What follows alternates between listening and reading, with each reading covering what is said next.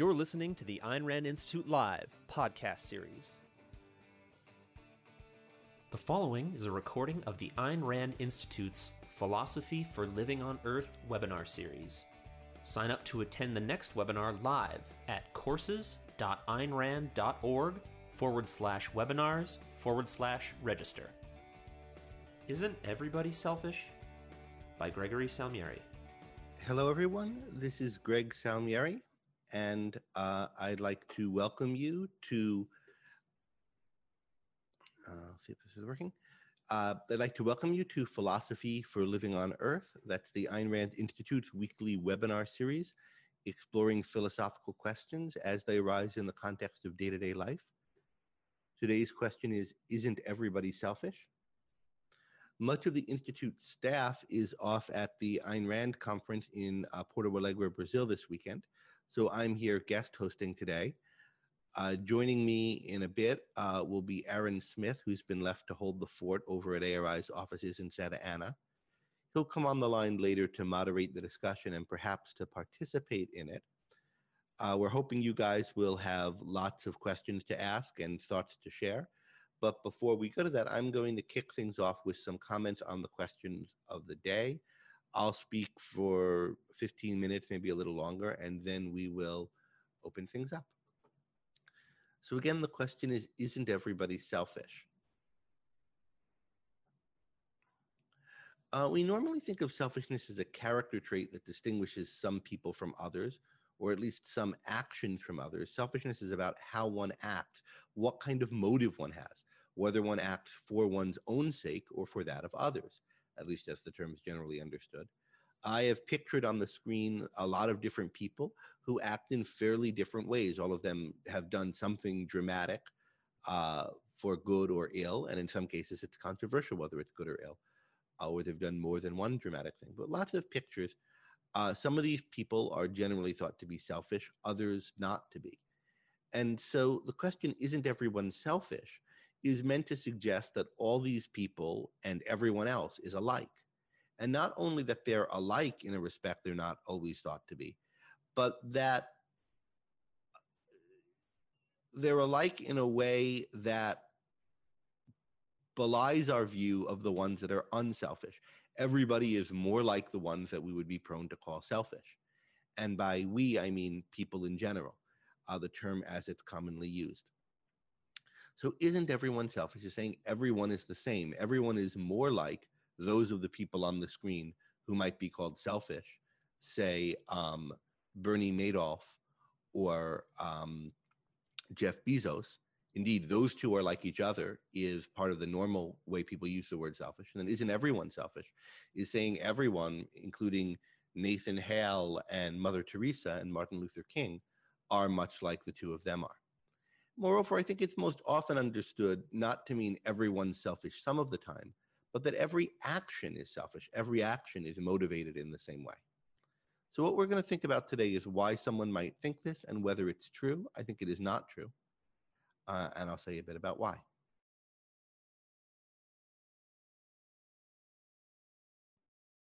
Of course, selfishness is generally regarded as a bad trait and that is, I think, important background for what we're talking about here. When someone suggests that everyone is selfish, they're often suggesting it cynically, sometimes in an attempt to justify an action of their own that they worry is selfish and therefore wrong. And then people who respond to or are uncomfortable with this suggestion typically resist it because they think it amounts to suggesting that no person or action is generally good or genuinely good for a kind of pop cultural example of this kind of argument, look to the show television program Friends. There's an episode where Joey, uh, who's an actor, is about to be part of a charity performance, but he's only doing it to advance his career. He doesn't care much about the cause. And his friend Phoebe says, Well, that's selfish. And Joey responds that all good deeds are selfish. Indeed, all actions are selfish and Phoebe's really worried about this. She's uh, it's dispiriting. It seems like it's taking away her view that goodness is possible in the world. And she spends the whole episode trying to prove that this isn't so, because as she puts it, she can't stand to live in a world where Joey is right. So this is a kind of humorous, um, pop cultural manifestation of this kind of argument, this kind of thinking. For a more um, scholarly and historically significant version, we can turn from uh, Joey and Phoebe to Immanuel here. This is Immanuel Kant, who thought that a truly good action has to be disinterested. And so, in that sense, it has to be selfish. It's not the only requirement of it, but it's a central one. And yet, Kant thinks we can't ever know for sure whether an action, even whether your own action when you're taking it, is like this, whether it's really selfish. No matter how much you look into yourself, uh, it might be that no matter how you know how closely you introspect, you can find nothing but the pure motive of duty that could have been powerful enough to move you to take this or that action, to move you to take a great sacrifice, as Kant calls it, something that he would normally think of as admirable. But you can infer from the fact that you can't discover in yourself any motive uh, other than that of duty, other than that of morality, that would lead you to make this sacrifice. You can infer from that that there was really not some secret impulse of self love under the false appearance of duty that was actually determining the determining cause of the will. Maybe what's really driving you is some hidden selfish desire. And Kant takes this idea to mean you that, that you can't know that you're not really being moved by selfish interests and that other people aren't. That you he takes this to mean that you can't really know that anyone is ever acting morally. Indeed, he says, because of this, there are always cynical philosophers in every age who deny that anyone can ever act morally. Kant himself thinks we can. Um, but what Kant points out is that what the cynical philosophers doubt is not what morality requires, at least that's how Kant thinks of it. It's only whether we're able to do what morality requires. Everyone knows that being good would require being selfless, would require acting on some motive other than your self interest. And then the question is only can we really do that? And that's what happens with Phoebe. She doesn't doubt whether goodness would require being unselfish. She's scared by Joey's idea because it makes her think, well, maybe no one's ever really good. Kant, in the end, thinks people sometimes are and can be, but he thinks it's something you just have to have faith in that you can't know. So I think that's typically uh, the place people are coming from when they ask, is everyone selfish? It's a cynical idea. Maybe everyone's just selfish. And uh, you use it to justify your own selfish and action, which you think is bad, or to wonder if anyone's capable of goodness. There is another in the history of thought, though, way that this question is sometimes approached. And here I have uh, up the philosophers uh, Socrates and Jeremy Bentham as kind of um, targets of this. You get this kind of view also sometimes in psychology. People who are just take it as read that all motivation is selfishness or self interested in some way they uh, don't consider this morally good or bad. They just consider it a background kind of thing. And then they try to, they're either not interested in morality one way or the other, or they try to draw the distinction between good or bad actions on other grounds, whether the action is, is well informed and will lead to the best in the long run, uh, is maybe how Socrates would draw it, or whether it uh, helps other people as well as helping oneself, is how Bentham would think of it. This kind of way of thinking uh, that this kind of morally neutral or amoral or not too concerned about morality way of thinking that everyone is self-interested is, is pretty common these days among economists. Uh, I've encountered it also among a lot of right wingers who I think are influenced by those economists. Uh, you encounter it also sometimes in psychology. It's more or less the view I myself held when I was a teenager. Some people confuse this kind of view that everyone is selfish um, with Rand's view that we ought to be selfish.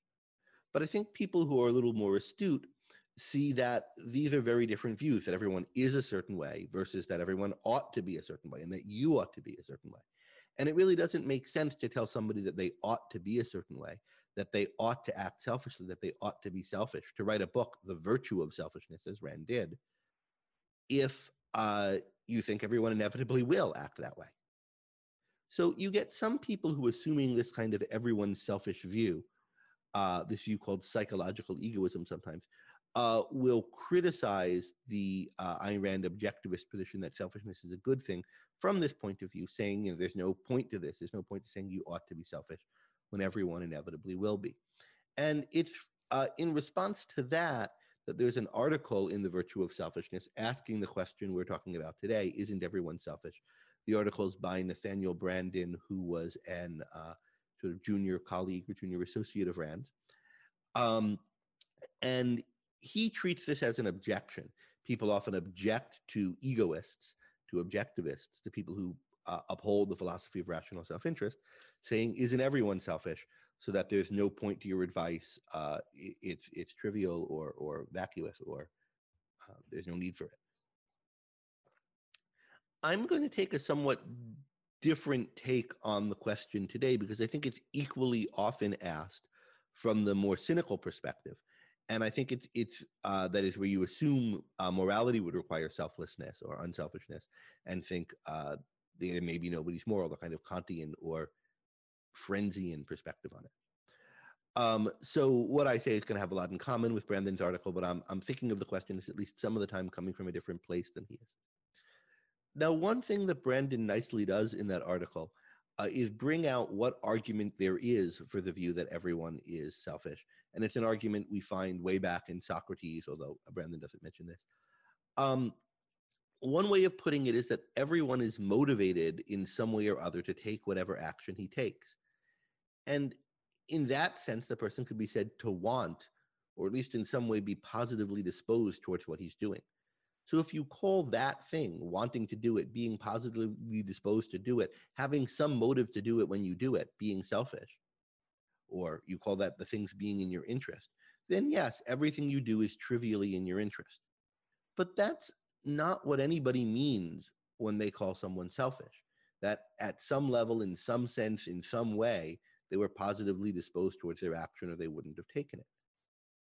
If you look at all of the different people who there are in the world, uh, and we think about all of their motives and all the motives everyone has for doing anything, these motives are very different from one another. Think not of the ultimate motive, which you might have the theory is their self interest, whatever that is, but think about the proximate motives that people have for uh, the various things they do, the various things that are pictured on the screen here. We have inventors and entrepreneurs creating companies, uh, people fomenting revolutions in their country, people taking over countries and trying to seize power, uh, people sexually molesting children, uh, people saving people from the Holocaust, gangsters, civil rights leaders, uh, entrepreneurs. Um, what do all these people have in common? If you ask, uh, why are you doing it? What are you after to each of them? Or you just reflect on what they're after, your at least first brush answers would be different things, right? Osama bin Laden here is trying to establish a caliphate. Um, Hitler here is trying to uh, purify Germany of uh, people who he sees as uh, infestations of it and establish a new Reich. Uh, some people are trying to gratify their sexual urges, some of them in abusive ways that we have pictured. Uh, Bill Gates is trying to work towards a world where there's a computer in every house in America all running Microsoft software. Uh, I'm not sure how Al Capone conceived of what he was doing, but presumably trying to amass a lot of money uh, was at least part of it. Mother Teresa is trying to um, devote herself to Jesus and spread the gospel uh, by ministering to the poorest of the poor. Right? These are what they would say they were doing. These are what they would say their goals were. Do they all stem from some one goal of achieving what's good for themselves? And do they all think the same thing is good for themselves? What's the evidence of that? To think more about that, to think more about whether all the very different things these people are doing and pursuing, at least at a first brush, proximate, superficial level, really deeply come to the same thing. Let's turn away from these really kind of large scale, profound, and difficult cases. We've probably not met most of these people or people who've done things on their scales to kind of everyday cases of action and the diversity of motives that we find behind them. So, everyday actions that people do and, in some sense, want to do or feel like doing when they do them. Someone eats a nice meal, or lights up a cigarette, or cuddles his kid, or shakes someone's hand, or cuts someone off in traffic, or lets someone into traffic, or holds a door for someone, or gives someone a pleasant smile or a compliment, or rudely whistles at someone or spends time with a friend, or goes for a jog, or buckles down to work. There's such a variety of different actions here. Some of these actions we think well of, some we think bad of, Some we think benefit the agent, others we tend to think that some we think benefit the person taking them, and others we tend to think are bad for the person taking them. Certainly, most of us think that about smoking, for example. Um, some of them are neutral for the agent, and we don't know what they are. And there's such a wide variety of proximate motives for these actions. Many of these motives involve thinking a lot about other people and what they want. When you hold the door for someone, you're in some sense doing it for them and you're thinking about what they want when you buy someone a present. But moreover, usually when people take actions of these sorts, any of the sorts up on the screen, very little thought is given to what the actions add up to or result in. You have a motive in the moment. It occurs to you to do this. It seems like the thing to do. You feel like doing it. This is true for the things we might think well of or for the things we might think ill of. And you do it. And you usually don't, most people don't, most of the time, think much beyond that. So, what is meant and what evidence is there that behind this great variety of different motives that people are aiming at, different things, is some one thing their self interest? We could ask about any of these things, like the smoking or the thing the person's eating or the relationship they're in. Is it really good for you? You want to do it, but is it good for you? And answering that takes thought. And it's only in the context of this kind of thought that the idea of self interest even comes up. Self interest is a complicated term. Even the idea of someone's good is a self, it's a complicated idea. It only comes up once one is reflecting on his individual actions and his motives for them, once he's evaluating them, thinking about what they add up to or lead to, and whether that's what he wants. And so to be pursuing one's self interest, whether that's an admirable or an unadmirable thing to do, is something thoughtful, something reflective. It requires having a view, forming a view, developing a view of what's good for you as a whole, and then selecting your more concrete goals accordingly. Of course, it doesn't mean that you never do what you feel like, but you don't take your feeling like something as determinative. You have to think about what am I after out of life and how does this fit into it? So it's and it's really a substantial question what my self-interest is. This isn't yet to say that it's admirable that it's a substantial question, that it's admirable to pursue your self-interest. Perhaps someone could be a thoughtful conniver, a sensible knave, as the philosopher David Hume called it. But it is to say that the whole issue requires a lot of thought. There's no basis then for grouping every action by every person on every motive together and calling them selfish. The person who says everyone is selfish is wrong. The thing these people are doing here are just too different. And I think we've seen, and the, the motives for doing them and the results of them are too different. The, the, the state of mind that results in these actions are just wildly different for all the different actions people do, both casual everyday actions and grand scale ones that make them paradigms of different types of action. And I, so I've indicated why there's no basis for grouping all action together under the label selfish. Every action by every person under every motive. But for the same reason, I think it's a mistake to group together even the actions that people typically call selfish in ordinary English. Even this group is far too diverse, far too different from one another that people now pictured to say they're all acting in the same way. They're all acting selfishly uh, judgment of them that's almost always accompanied by blame of them. It's too diverse a group with too diverse motives and too diverse effects. Let's consider some of the kinds of people who fall into this group, again, with more everyday examples at first, and what would drive them, some of the kinds of behaviors. So there's a guy who's just being a petty, inconsiderate jerk. You might call him selfish. But this action is different in what motivates it, in what makes it bad, and in what kind of effects it has from a different kind of action that we might call selfish and often do the action of predatory behavior. The guy in the striped shirt here in this picture isn't just being inconsiderate or thoughtless. He's thinking about the person he's taking the, the phone from, and he's thinking, how can he get something out of her to her disadvantage, right? And here's this kind of petty, well, not petty, but uh, uh, petty theft, I guess, uh, predatory behavior. And there are all kinds of other predatory behaviors here uh, from big scale criminals and gangsters to financial fraudsters to sexual predators, right? This is all, these things are all like in a way, although there were differences among them, in that they're predatory, but it's coming from a different place than uh, than the merely inconsiderate behavior. And this again is coming from a different place from the kind of behavior of dictators, which is motivated by something different. These people at least claim, and I think often sincerely claim, to be motivated by ideas when they commit their horrors. And generally, they're ideas that preach self abnegation and that don't get much for them personally, uh, at least not much of what most of us want out of life. So, in what sense are they being the same as the other people that we looked at? In what sense are they being selfish? Maybe they were like the predators and that they're both preying on people. Maybe there's something in common that maybe they're not as thoughtful as they should be about their lives, although some of them scheme quite maniacally to do what they're doing. But are they really all the same? And then there's another category of people who are called selfish. All the people we've looked at before, who I don't really think belong quite together either, are bad. They're doing something wrong. But there's a third category or a one remaining category. And this is the category that I think really uh, makes the fact that we use this concept, selfish in this way, this word in this way, a real problem. There are ambitious, productive people, people who have a career goal or a life goal that's valid, good, productive, helps to sustain human life on earth, and who perceive this goal single mindedly, ambitiously, with dedication.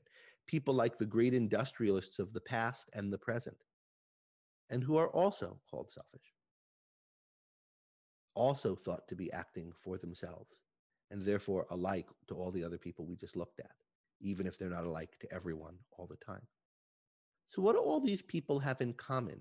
Inconsiderate jerks, predators, power lusters, evil ideologues, and ambitious industrialists.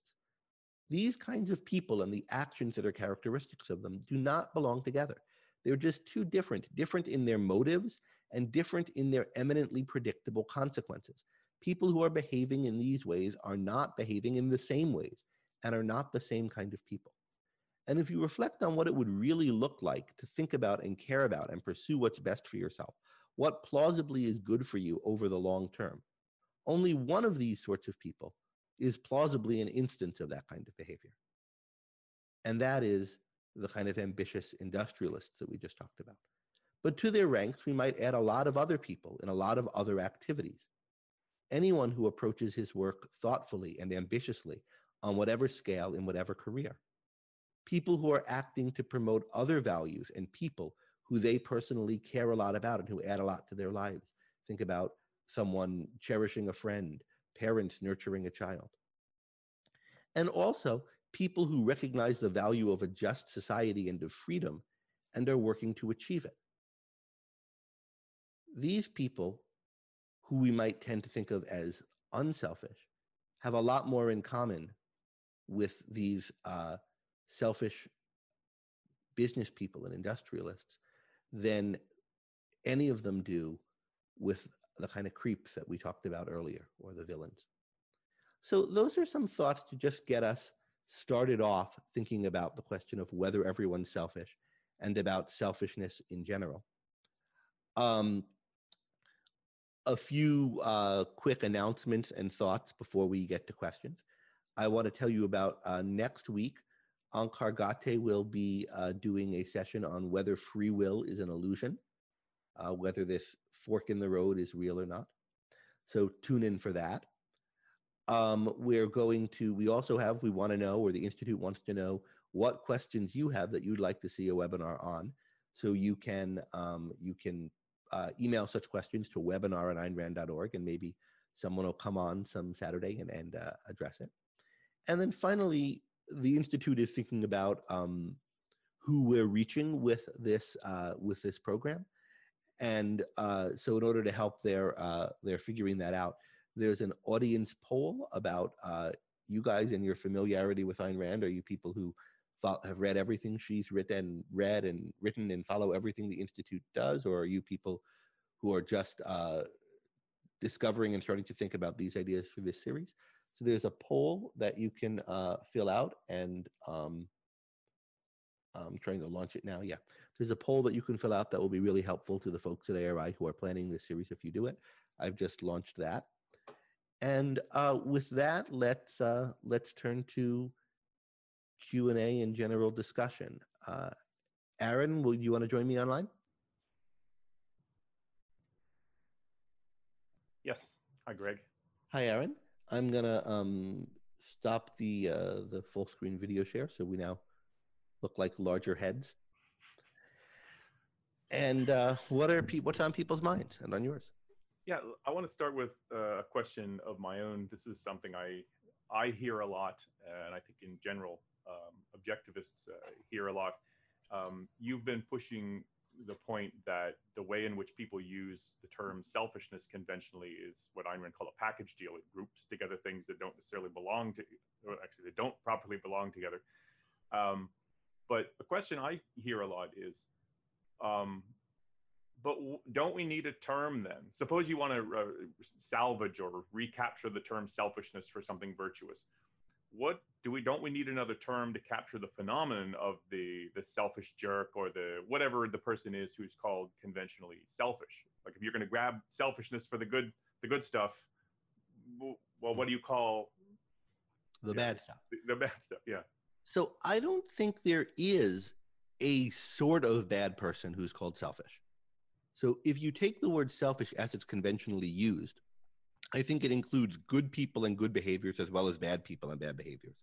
And if you take out all the good people and just you know leave over the bad people and say, well, we're not going to call them selfish anymore, either because we want to use the word selfish for something positive, we just want to avoid the word altogether to, to get away from this confusion. Say, what should we call the bad people who are left? Well, you can call them bad; they're all bad people, but um, there's nothing more in common about them than that they're bad. And in particular, there's a lot of very different sorts of bad people who have nothing in common other than the fundamental thing, which is being basically thoughtless, not be, being irrational, uh, that makes them bad. So if you think about, um, you remove Bill Gates and Steve Jobs and so forth, and uh, from the selfish list, and you think about like a guy who's rude and doesn't tip well and uh, talks during movies and maybe cuts you off in traffic. So, you know, this guy's like a jerk. Uh, he's inconsiderate. He's thoughtless. Um, he's uh, impolite. Those are all bad things. But other than that, they're bad. What does he have in common with a pickpocket or a rapist?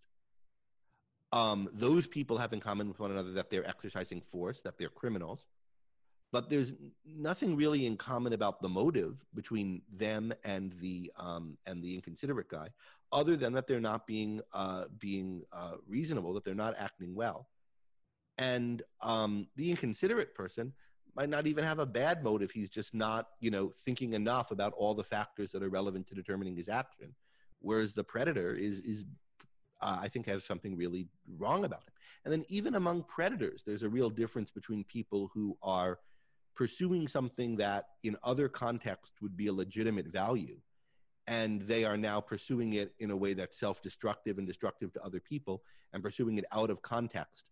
Um, like uh, someone who maybe will cheat in a in a financial transaction or something uh, and that's his kind of predation and he, he wants money and he thinks this is the way to get it. That's bad. Uh, it's not clear to me that it's the same kind of motive that would make somebody uh, a sociopath who wants to commit a murder or a rapist who not just wants the sex but uh, revels in the feeling of power he has over the person he's exploiting right?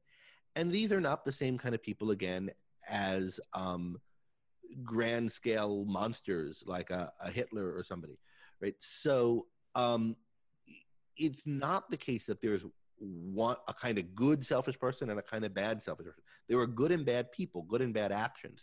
But once you narrow down past that um, the bad actions don't have anything in common other than their irrationality, which is what makes them bad. And they don't have a common motive more narrowly than that. They're not more self focused than other actions in particular. So let me ask a follow up then. So, why do you think it is then that so many people use selfishness as a package deal? So, if, if these people uh, have you know disparate motives, disparate disparate effects on their lives, and yet we all group them uh, with the same term, and we seem to be more or less comfortable with that. It's in the this is the way mm-hmm. people use it. Why do you think it's so common uh, that grouping? So I think it comes from a kind of thoughtlessness that is really pervasive about our own motives and what we want out of life that's reinforced by a wrong view of morality. So if you think of morality as something imposed on you, which is a natural way to think about it if you just learn a bunch of commandments, if you learn a bunch of directives, do this, don't do that, but not really learn why to do them, and you're raised that way and you're not very thoughtful about it, you'll find that those commandments are often coming up against your other motives, your other desires.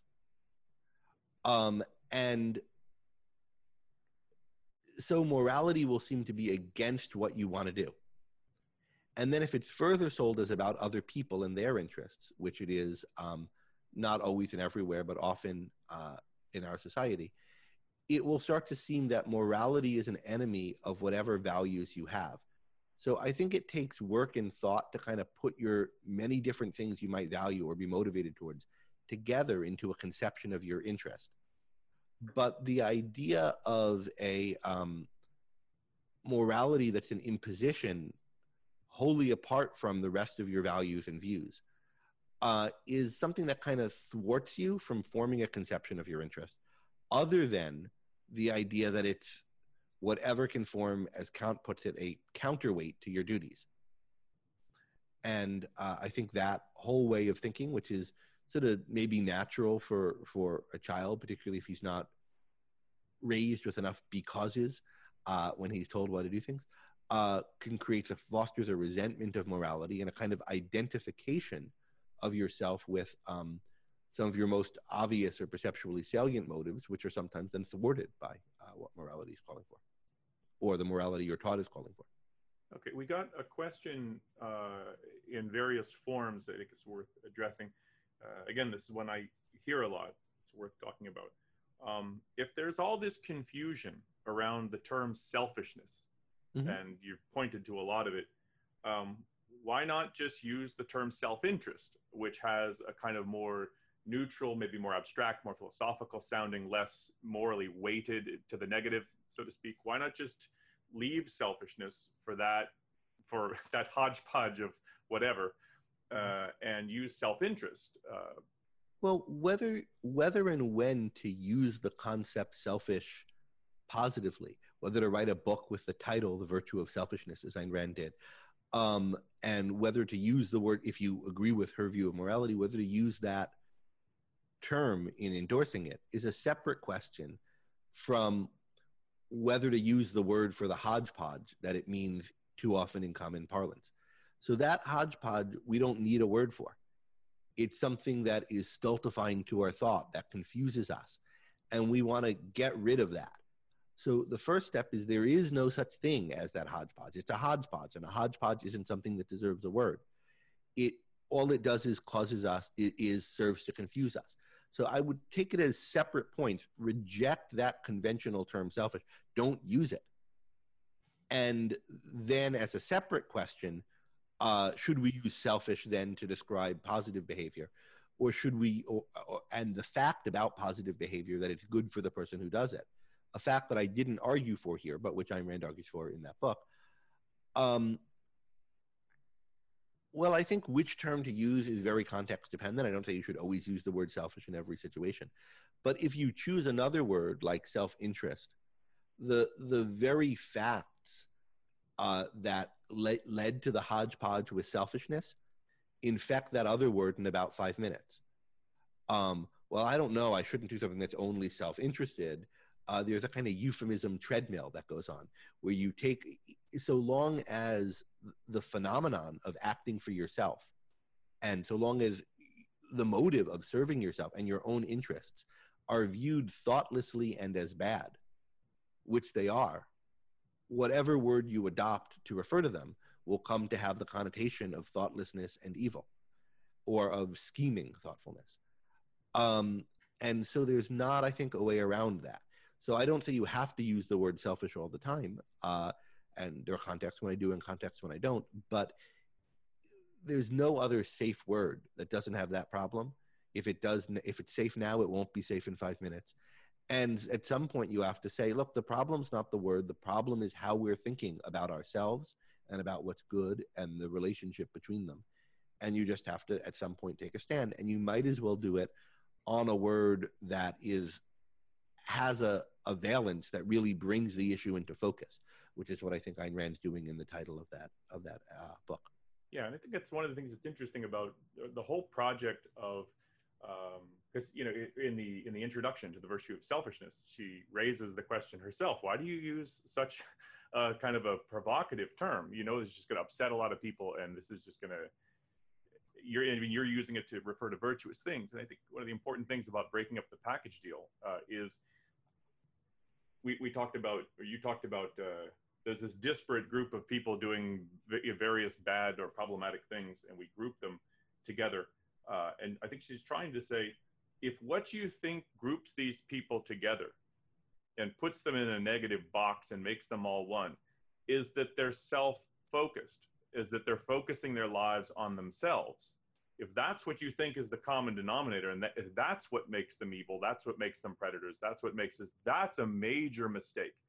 And it's not about a term or a word that you use. That's a complete misunderstanding of the issue. And if you if you operate with those terms, you're severely hindered in in uh, uh, in in in thinking about yourself and thinking about other people and thinking about morality and it's the kind of misunderstanding that's going to shape and influ- influence the language whatever it is i mean so when we were kids um, if you called someone gay right when i was a, a, a adolescent or a, or a teenager i mean i interpreted that as an insult right he's gay he's so gay right uh, why i mean that term was introduced um, by gay people as a positive alternative to homosexual, which sounded too clinical, or various other derogatory terms for them, right? But it immediately came to be uh, seen as a negative term by everyone I knew and pretty much everyone else. Uh, because those people didn't like gay people. They thought there was something wrong or weird or problem about being gay. And you can change the word as many times as you want. They're all going to get that connotation.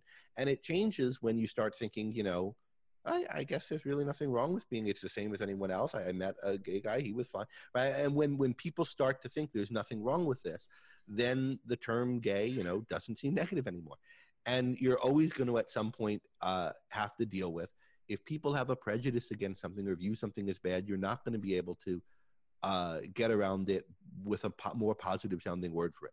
And of course, we could say, you know, gay doesn't mean this sexual orientation. Gay means this sexual orientation paired with, paired with certain negative traits that we suppose come along with it. And of course, you'll find some people who are gay and have whatever negative traits you have in mind, right? Maybe they're, um, but, and you could use that and say the real word for just the sexual orientation, which we're not morally judging, is this other thing, um, you know, but it'll acquire those connotations too. And at some point, you have to just stand up and say, uh, the reason why it's not that we all agree on what's good or bad in sex or what's good or bad with respect to self interest. And we just have to find a word that captures that consensus. It's that we disagree, and that to the extent that there's a consensus, it's a wrong consensus, and that's shaping our language. And that's what happens as attitudes about prejudices about sex and such change. And it's what has to happen as attitudes uh, about self interest change. Okay, so let me ask a, another question we got in different forms. Um, well, let me put it in, in, in one particular kind of way. Do you think there is actually something to something right, uh, something to the idea that all human beings are naturally self-interested? Or is that just, do you think that's just completely wrong or, or is there something to it, but you have something to say about it. Oh, and let me, uh, sorry, let me get Greg over here. A couple of people have raised their hands. They've clicked the hand raising function. Um, I'm not going to be taking live questions, so feel free to just punch in your question in the Q&A module that's at the bottom of the Zoom screen there. Uh, sorry. Yeah, so Greg.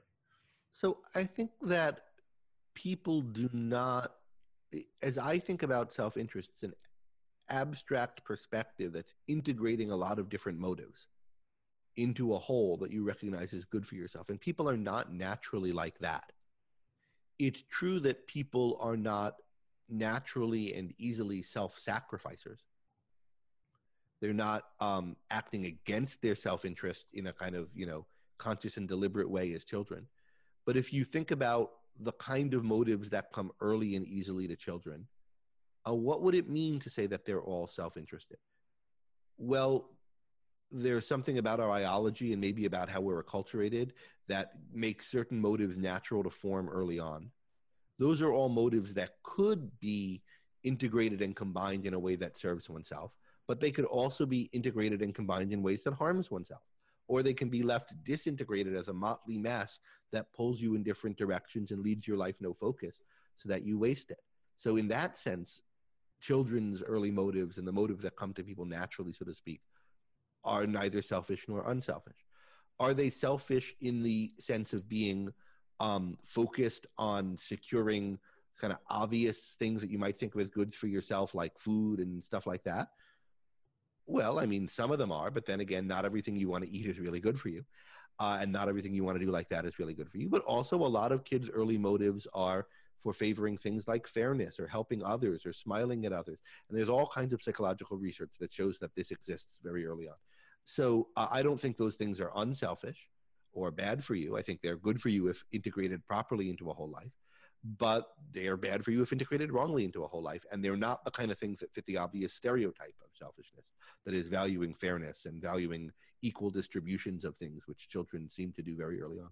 So I don't think there's a sense in which we're naturally selfish early on. We have certain motives that come naturally to people and come easily. And then there's a question of how, as a person matures, do those motives get integrated into more holistic aims and goals? And are they integrated in a way that's focused on oneself and one's life and making it as good as possible for oneself? Or are they focused on something other than that? Uh, or are they just unfocused in a heap? Okay. And I get, we got a question in the chat I think is interesting. Um, I'll just I'll just read it exactly as it is. Uh, so, is self focus on some kind of a spectrum where at an extreme it can be selfish, and I think the person means that in that selfish in a negative sense. Uh, so, is there a continuum of of self focus? Then you move the dial all the way to one end, and you're the selfish, horrible person. Uh, is that the right way to think about it? No, I, I don't think there. I don't think what you'd call self focus in that um, refers to the same thing. What are you focused on when you're focused on yourself? Are you focused on your your uh, appetite, on your sex drive, on your career, on your um, relationship with your wife, on the freedom of your country? Uh, which thing are you focused on? Are you focused on 10 different things, a different one in every moment, and there's no kind of unity to it, so you are in fact not focused? Or are you focused on some kind of whole that these things add up to? And if so what is that whole and how did you come by it? Uh, so I, I, just don't think there's even a thing to be at the one end of the scale. Uh, there's no scale here as i see it. Okay. Uh, so we got a question from david and he asks uh, since the concepts of selfishness and unselfishness seem to be so universally misunderstood and usually reversed in their actual meaning um, how can they begin to be unpacked and properly taught to those who are so thoroughly, you know, embedded in the uh, the wrong way of thinking? Well, we're doing our best. Um, I would say one thing. I would first separate out trying to make points about selfishness and self-interest from not using the package deal. So there's a first a point of cognitive hygiene don't refer to jerks, inconsiderate people, these kind of people as selfish. Refer to them by spe- either as bad or irrational, or by more specific phrases that identify what's specifically wrong with what they're doing. Like it's inconsiderate, it's thoughtless, it's short range, it's destructive, it's predatory, etc. Right? So just issue the package deal from your thinking. And then uh, and if someone's using it, point out why it's not useful in the ways that we've been talking about. why it's muddying and fog inducing. And then when you're talking to people about positive things, similarly, try to identify properly what is good about them and what you think is good about them, and not at too abstract a level at first. Not like it's selfish and therefore it's good, or it's pro-life and therefore it's good, but like what what what actual virtues and traits and skills were involved? What are the results of this? What kind of focus did the person have to have to do it? What do you think is good about it? What do you admire? And focus on what's admirable about what you admire at a more concrete level. And then and do that in your own thinking and do that in your talking to people and then work to integrate those things uh, so like say you know all of these things he's really trying to make the most of his life and there are you know elements of this in the culture which are better that you can pick up on. There's the old army recruitment slogan be all that you can be right? That's you want to be all that you can be. And you look at for things like that and and try to focus on those things. And i think that um inculcates more right ways of thinking. And then sometimes you could have a more abstract philosophical discussion where you say, you know, people praise selfish selflessness and put down selfishness, but that's really a mistake. Um, the most admirable actions come from a strong sense of self and really require it. And, and you know, you could recommend reading Ayn Rand on this, who I think's uh, the best uh, author on the subject. Okay. Um, let's go to another question. Uh, this question from Rakesh. he asks um, to judge whether a person is is selfish or not. How would you interpret the motive of Bill Gates or of a Bernie Madoff? What's the evidence? Isn't isn't isn't one someone who okay actually I'm not sure if I read this properly. So how do you how do you estimate the motives in effect of people to determine whether or not they're selfish? Or and I would add, is that the right way to think about it? Yeah, well, in general, you you have to infer what someone's motives and character is from what they do and what they say about it. Um, but take the case of Bernie Madoff. You have someone who's doing something which a moment's thought would tell you is not going to work out well for him, right? Um, he's doing something that's short range, could only really be driven by kind of panic. Everyone knows the market doesn't go up forever and uh, that you wouldn't be able to kind of carry on this fraud indefinitely. Um, you, you think about how somebody would get into this kind of action. And then if you think about even the goal that it nominally serves, making money and maybe acquiring prestige, it's going to clearly fail at that goal eventually. And then you also think about how does that goal fit into life. Uh, it's clear that what he's doing can't be serving any well thought out long range conception of what will work well for him, what will make his life the best that it can be for him. That's not the kind of thing that could lead to that kind of action. And so it's for the same way that um, if you, uh, you know, uh, see someone, um, you know, bashing their car with a sledgehammer, and every car they get they bash well they they don't take care of their car at all and they you know whatever you think well he can't be doing it because he's an auto enthusiast right? It's just this is not consonant with this view of uh, of um, of, of what the motive is. So then you think well what would motivate someone to act in this way? And we can uh, we can think about what it is right? Um, but it's some kind of short range thinking. It's it's fear. It's not being willing to face uh, what problems you have and uh, and maybe and so forth. Uh, now, in the case of Bill Gates, you know, it, it's sort of often harder to diagnose and be sure of admirable the causes of admirable behavior than disadmirable behavior, because admirable behavior is longer range and harder. But if you think of someone like Bill Gates, uh, and you really read about his career, this is someone who was long range focused, who had a vision of what could be made that other people didn't have, who um, thought about all the kind of things and implications needed to create it. He was right about it. He recognized what was good and valuable about something, uh, about his vision of, of how the future of technology can go.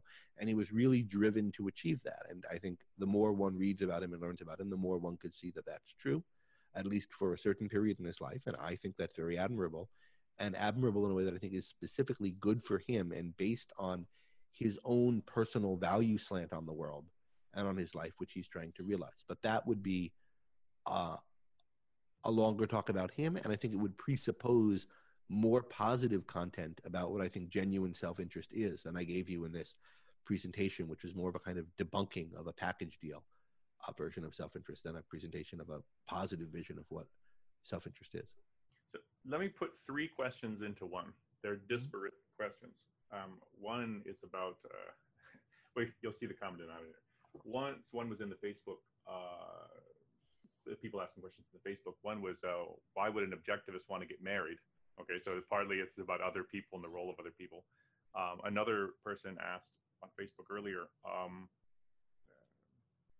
in if people pursued their own self-interest, um, would that still uh, how does that align with the common good? Like, would the good of all be done if every if the good of each was endeavored, if I put it that way?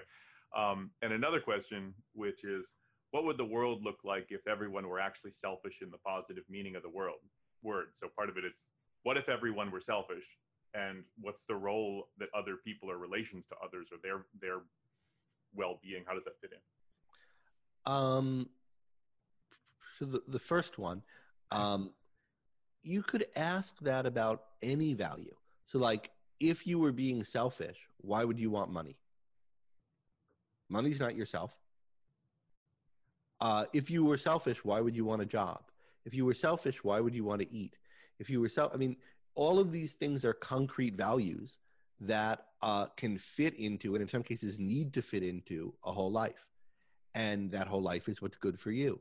And now, if you think about marriage, not everybody should want to get married to everyone, and maybe some people are better off not being married.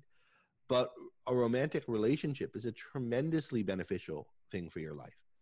Um, and to maintain one long term gives you is tremendously fulfilling, tremendously enriching to a life, uh, and gives you orders of magnitude greater things than you could get by a string of short-term dalliances which are really not very rewarding or fulfilling at all. So why wouldn't you want something like that in your life? I mean what's unselfish about it uh, the idea that there's some kind of unselfish character to a marriage or self-sacrificial character to a marriage um i mean you're you're taking someone that you're partial to and you know which is selfish in its own right right? Uh, and you're you're having her or him, uh, you know, for your own in a way that's long term and deep. You're holding them to you. You're taking something that's a cherished value and, and securing it long range. Of course, there's never perfect security. People can change and break up, but you're saying this is something I really value and see as part of my happiness. This is someone I do, and she with me, and um, it's an important part of what I want out of life to have this with her, and she wants it with me, and that's I mean, what could be more selfish than that? In the sense of what can be more um, pursuing your long term self interest. It's the same thing like, why would someone who's selfish want to form a corporation or a company? Well, because it, you know, relationships uh, are a big or pursue a long term project. Well, your life is made of the long term things you pursue, the commitments you pursue, the things that you value and cherish. And to be selfish is to really want to have them and to maximize them in your life. And marriage is one way of doing that for a certain kind of particularly valuable relationship. Um, as what were the others? Or what would the world in general be like if people were selfish? Well, it would be a world of, I mean, here we need to talk more about than I have uh, about what, because it wasn't the topic of, the, of this call, about what actually is in someone's interest. But basically, I think what's in someone's interest is living productively have, creating uh, and enjoying the kind of values that a human life uh, requires and that sustain human life. And if everyone was doing that, then the world would be a rich, uh, a place rich in values with tremendous opportunities for all of us to benefit from one another and to benefit from one another selfishly. And to a decent extent, the world is like that, but not as much as it could be. Uh, okay. Oh, so Ahead, Let me just say, I noticed because it's a little thing that's not much commented on and too technical for this call, but Dimitri Online is asking about uh, Chernyshevsky and his relationship to Rand. So if you want a little bit on that, look up his name in a companion to Ayn Rand, which is a book I edited, and you'll get a little a little on him. And I want to, so uh, Jose sent in a question, and it's really about um, uh, uh, a spouse who goes to great lengths uh, to work hard to raise money for the health care of her spouse. And can you say why this is a rationally selfish act as opposed to an unselfish act? Um, I mean, it looks like the short answer is if she values him enormously, and much more than the the time she would spend at the second job or whatever, then that is uh, definitely an act of self-interest. But I would also recommend uh, uh, one of the essays in uh, the virtue of selfishness called um, what, what, was it called again? Well, the ethics of emergency. That's the one. The yeah. Uh, and also the conflicts of men's interest, but I think the ethics of emergencies is the the main one. Yeah. Uh, yeah, I would agree. If the spouse is a so if something is of value to you selfishly, if something is of value to you for you, then it's worth working for. And uh, sometimes working very hard for. And uh, you have to decide in the case of this value if that's true. But you can't say, well, this requires work, so it's not selfish to do. You might as, you know, um, you could say that about any value, and the result would be you should never do anything and you should just veg out and, you know, but that doesn't seem like a life that's good for anyone. Okay, another question, uh, which I think can be answered very shortly. Um, what is your selfish motive in giving this webinar? Um, mine personally, or the uh, institutes for putting it on? Uh, Let's do yours. I enjoy teaching. You, I think a life is some primarily made up by some activity, right? and i mean a life is actions you do and you want to find an activity that you think is productive uh, that helps people to live in some way that you enjoy doing personally. And then you can trade your doing that with other people um, to uh, so that you get the products of their work and they get the products of yours.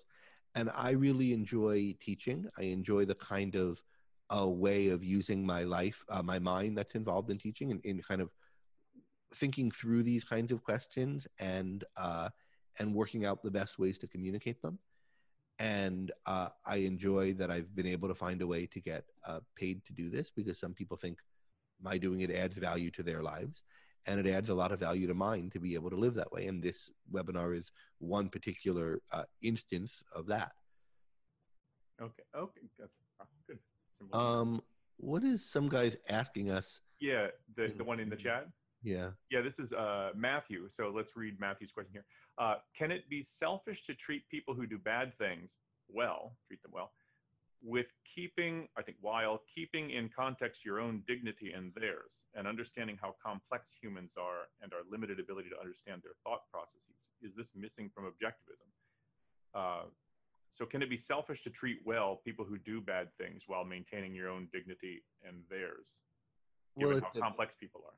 It depends on the bad thing and why you think they're doing it and how well you're treating them. Um, so I think we'd need a lot more concrete. This kind of thing, I think, could be on the one hand uh, a rationalization for injust for injustice and for trying to insulate people from the consequences of their actions and a rationalization for sacrificing yourself to other people's evil or irrationality.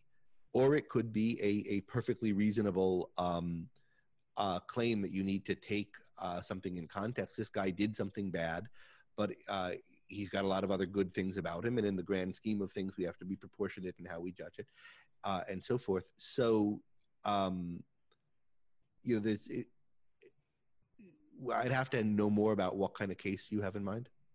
And as to whether it's missing from objectivism, I think uh, the kind of thing I was saying is the kind of thing objectivism uh, would say about it. So if there's something missing, I'm not seeing it, but maybe it would, uh, if there is, it would come out more if we, you know, tried to think about what kind of cases you have in mind.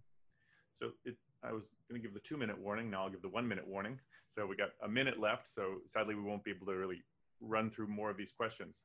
Let me mention then on on that question, if you read Ayn Rand's novels, um, I mean, they're all about people who are uh, uh, doing something wrong, right? I mean, even the many of the positive characters uh, in in some respect or another. They have some kind of mistake or compromise.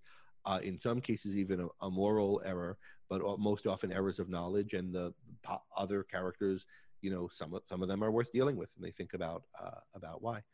Um, and you know, it takes patience and so forth. So uh, these kinds of issues of people being mixed or imperfect and in what ways it's worth dealing with them isn't something Rand didn't address. Whether she addressed it, you know, address the kind of versions of that issue that are salient to Matthew. Uh, you know, again, I think we need to have more of a sense of, you know, what's he talking about. If you imagine a situation of, you know, you have a friend or a child who's addicted to drugs or something like that, and you think there's something bad about, you know, how they got into this and what they're doing to themselves, but you also want to help them. Um, I think, yeah, that makes a lot of sense. And there's a point at which um, you'd no longer be helping themselves or helping yourself by continue by indulging them and not letting them face the consequences of it. But there are certainly, uh, you know, things you can do for them before that point. And and I think it would be wrong not to in some cases. Okay. Given given the time, do you have any uh, last minute reading recommendations? Next webinar, any of that uh, well, so the next webinar is uh, Onkar Ghate on on um, free will. Is it an illusion? Onkar is always really interesting, and that's a an interesting topic and a controversial topic these days. So I recommend people look at that. Um, for people interested in the topic of selfishness, uh, the first thing, um, main thing to read, particularly for anyone um, uh, who hasn't before, who's new to to these issues, though the poll indicates aren't too many such people here, is uh, Ayn Rand's uh, little book, The Virtue of Selfishness, particularly the first maybe four or five chapters of the book. Um, for people who are uh, a little bit further in their studies of these things, I could recommend, uh, though it's a bit pricey, uh, my book, edited with Allan Gotthelf, uh, a companion to Ayn Rand, and in particular in um, uh, chapters four and six of this book. You'll find a lot on this subject. And then I guess I should plug the most recent book uh, that I'm involved with here, which does have material on this, which is a uh, Foundations of a Free Society, uh, Reflections on Ayn Rand's Political Philosophy. And I have a chapter in here called um, Selfish Regard for the Rights of Others that takes up some of the questions that actually we didn't get to on, uh, on the political implications of all of this and uh, what a society of selfish people would look like. Okay. I guess that's all we have time for. So uh, again, thanks, thanks, Greg, for for doing the webinar, and um, thanks everybody for attending. I hope to see you next week. Actually, I'll be there next week too. all right. All right. Bye, everyone. I hope this uh, proved in your self-interest. bye bye. Thanks for listening to the Ayn Rand Institute Live podcast. Subscribe on iTunes, Stitcher, or wherever you listen. You can also find us on YouTube. If you like this content, please share or leave us a review. For more information, go to aynrand.org.